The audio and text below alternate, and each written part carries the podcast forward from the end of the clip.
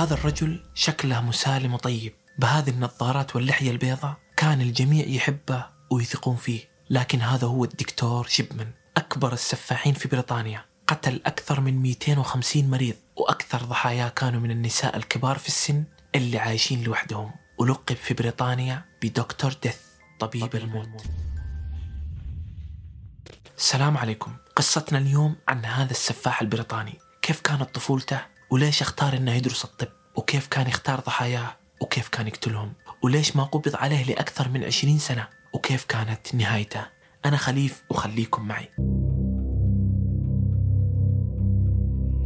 الراعي الرسمي لحلقتنا اليوم هي الوصفات الطبية. انتبه يا صديق إنك تاخذ دواء من غير أي وصفة خاصة المضادات الحيوية لأن جسمك يبني لها مناعة وتصير ما عاد تأثر عليك. عشان كذا إذا رحت الصيدلية تاخذ مضاد حيوي ما يعطوك إياه إلا بوصفة طبية لأنك إذا أخذتها بالشكل الخاطئ ما راح يأثر عليك في المستقبل إلا الإبر والحقن. ولا تاخذ دواء غيرك ودواء جدتك. ترى في فرق في العمر فرق في الجنس. يمكن ما ينفع الحوامل يمكن هذا الدواء أنت تتحسس منه. يمكن هذا الدواء خاص بمرضى السكري وضغط الدم. يمكن جرعة زايدة تأثر عليك وتسبب لك مشاكل. وشوفوا معي كيف هذا الدكتور استخدم الجرعات عشان يتخلص من ضحاياه. يلا نبدأ. هيرولد فريدريك شيبمان ولد في 13 يناير 1946 في نوتنغهام بريطانيا. أبوه وأمه كانوا عمال مكافحين ووفروا له هو وأخوانه حياة طيبة. ودرس في مدارس محترمة في نوتنغهام وتخرج من الثانوية في عام 64 شيبمان كان قريب جدا من أمه. وكان يحبها ومتعلق فيها وكانت مصابة بسرطان الرئة وماتت لما كان عمره 17 سنة. في آخر أيامها لما كانت تعاني وتتألم من انتشار الورم في جسمها كان في دكتور يجي للبيت ويعطيها حقنة المورفين عشان يسكن ويخفف من آلامها. وشيبمان كان يشوف أمه تعاني اللين ما ماتت قدامه في عام 63 ونفس حقنة المورفين اللي كانت تخفف عن أمها الآلام حتصير طريقتها المفضلة في قتل ضحاياه. عام 66 أتزوج من بريم روز وأنجبت له أربع أطفال ودرس الطب في جامعة ليدز وتخرج في عام 70 توظف بعدها كطبيب عام في مستشفى أبراهام في عام 74 السنة اللي بعدها ظهر على حقيقته. قبض عليه بتهمة تزوير وصفات طبية لنفسه. شيبمان كان متعاطي ومدمن لمسكنات الآلام وكان يكتب وصفاتها بنفسه. بهذه الحادثة غرموه 6000 باوند وترك العمل وأجبروه أنه يحضر جلسات التعاطي والإدمان. في عام 77 توظف مرة ثانية الدكتور شيبمان في مستشفى اسمه دوني بروك في مدينة قريبة من مانشستر اسمها هاي. هذه المدينة هي اللي راح يرتكب فيها أكثر جرائمه مع أنه المحققين أثبتوا أنه دكتور شيبمان بدأ يقتل من سنين قبل لا يوصل لمدينة هاي. وأول ضحاياه هي سيدة عجوز اسمها إيفا لاينز قتلها بحقنة المورفين قبل عيد ميلادها الواحد والسبعين. وفي بداية الثمانينيات نسبة الوفيات بدأت ترتفع وتزيد في مدينة هايد والمحققين بحثوا في المسببات وشكوا في الدكتور شيبمان لكن ما قدروا يثبتوا عليه أي شيء واستمر شيبمان في قتله. سكان مدينة هايد حبوا الدكتور شيبمان. صارت له سمعة كبيرة واحترام في هذه المدينة وصار دكتور موثوق ومحبوب في المجتمع. لكن ما يدرون إنه قاتل وما في قلبه أي رحمة. وفي بداية التسعينات ضحاياها تجاوزوا السبعين ضحية وفي عام 92 افتتح عيادته الخاصة عشان ياخذ راحته ويخلب مرضاه من غير أي تدخلات أو أي شكوك ويستمتع في قتلهم. شيبمان كان يختار ضحاياه بكل دقة وعناية. كان دائما يفضل السيدات الكبار في السن اللي أزواجهم ماتوا أو أنفصلوا عنهم وعايشين لحالهم. يروح لهم للبيت ويزورهم عشان فحوصات روتينية. ويقتلهم ويتخلص منهم بحقنة المورفين. وما حد راح يشك أو يتساءل لأنهم كذا كذا هم كبار في السن ويكتب لهم في شهادة الوفاة أسباب الوفاة طبيعية. بعد ما قبض عليه في نهاية التسعينات كانوا المرضى اللي مسجلين في عيادته أكثر من 300 مريض. وما كانوا مصدقين إنه قاتل. كانوا يصفونه بالدكتور الخلوق الطيب اللي يكسب قلوب مرضاه ويمازحهم. لكن بعد ما يكسب ثقتهم كان يقتلهم بدم بارد. وكان يتلذذ وهو يشوفهم يموتون بحقنة المورفين. أصدقاء شب من المقربين منه كانوا قليل جدا وكان يصفونه بالعدوان والمغرور. كان يكره ويتخاصم مع أي شخص يسأله أسئلة كثيرة ويستجوبه في مجال الطب. أي شخص يشكك في كفاءاتها الطبية. والمادة اللي استخدمها لقتل ضحاياه هي في الأصل علاج ومسكن للآلام الحادة.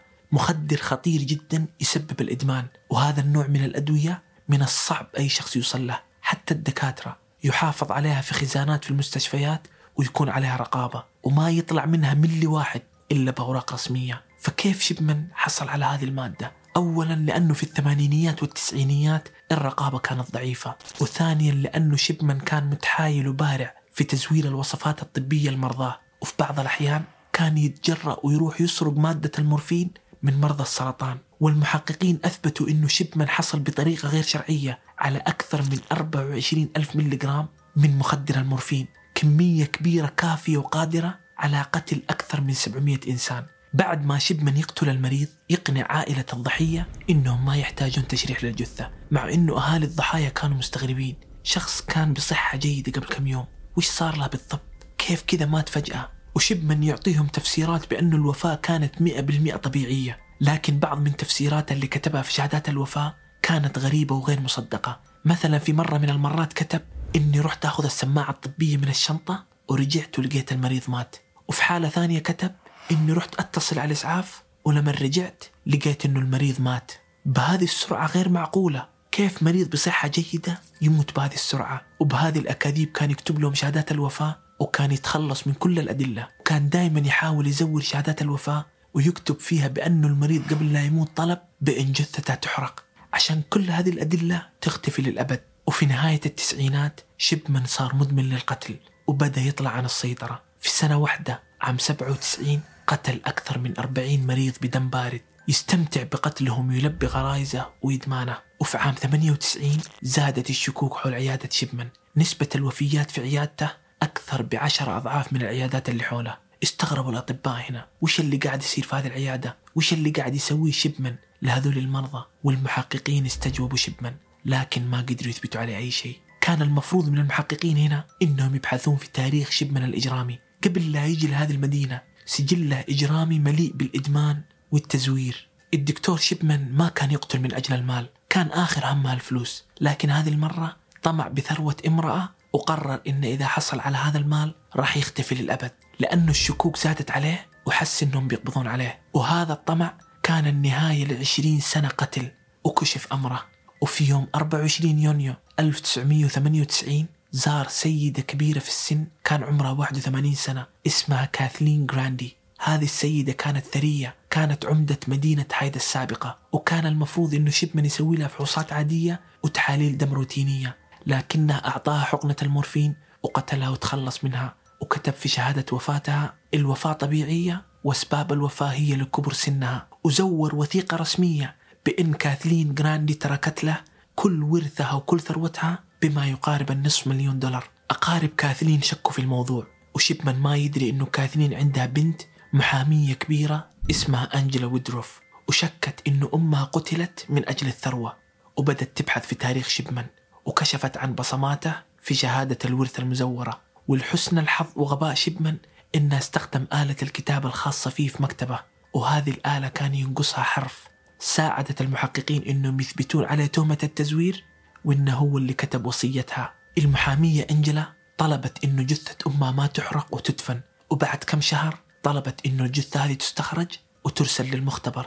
وتم استخراج الجثة وارسلوها للمختبر وحللوها وشرحوها. كانت المفاجأة وجود مادة المورفين المخدرة في عضلاتها. وفي شهر سبتمبر من عام 98 تم القبض على دكتور شيبمان بتهمة القتل. وقبل نهاية السنة استخرجت الشرطة 11 جثة من مرضى شيبمان السابقين. كلهم أظهروا نفس النتائج. مادة المورفين المخدرة في أجسادهم وهنا اكتشفوا إنه كل هذول الجثث ما ماتوا طبيعي. كلهم قتلوا. وفي عام 2000 حكم على الدكتور شيبمان 15 سجن مؤبد بتهمة القتل ل 15 من ضحاياه. لكن العدد المتوقع لضحاياه يزيد عن ال 250 ضحية. أكثرهم من النساء الكبار في السن. نفس طريقة وفاة أمه كأنه قاعد يقول لهم عشت بما فيه الكفاية. والحين حان وقت الرحيل. هذه القضية أدخلت الرعب والشكوك إلى قلوب البريطانيين. وسموا الدكتور شيبمان بدكتور ديث طبيب الموت. وسووا عن دكتور ديث أفلام ومسلسلات كثيرة. والفضيحة هذه هزت الإعلام الغربي.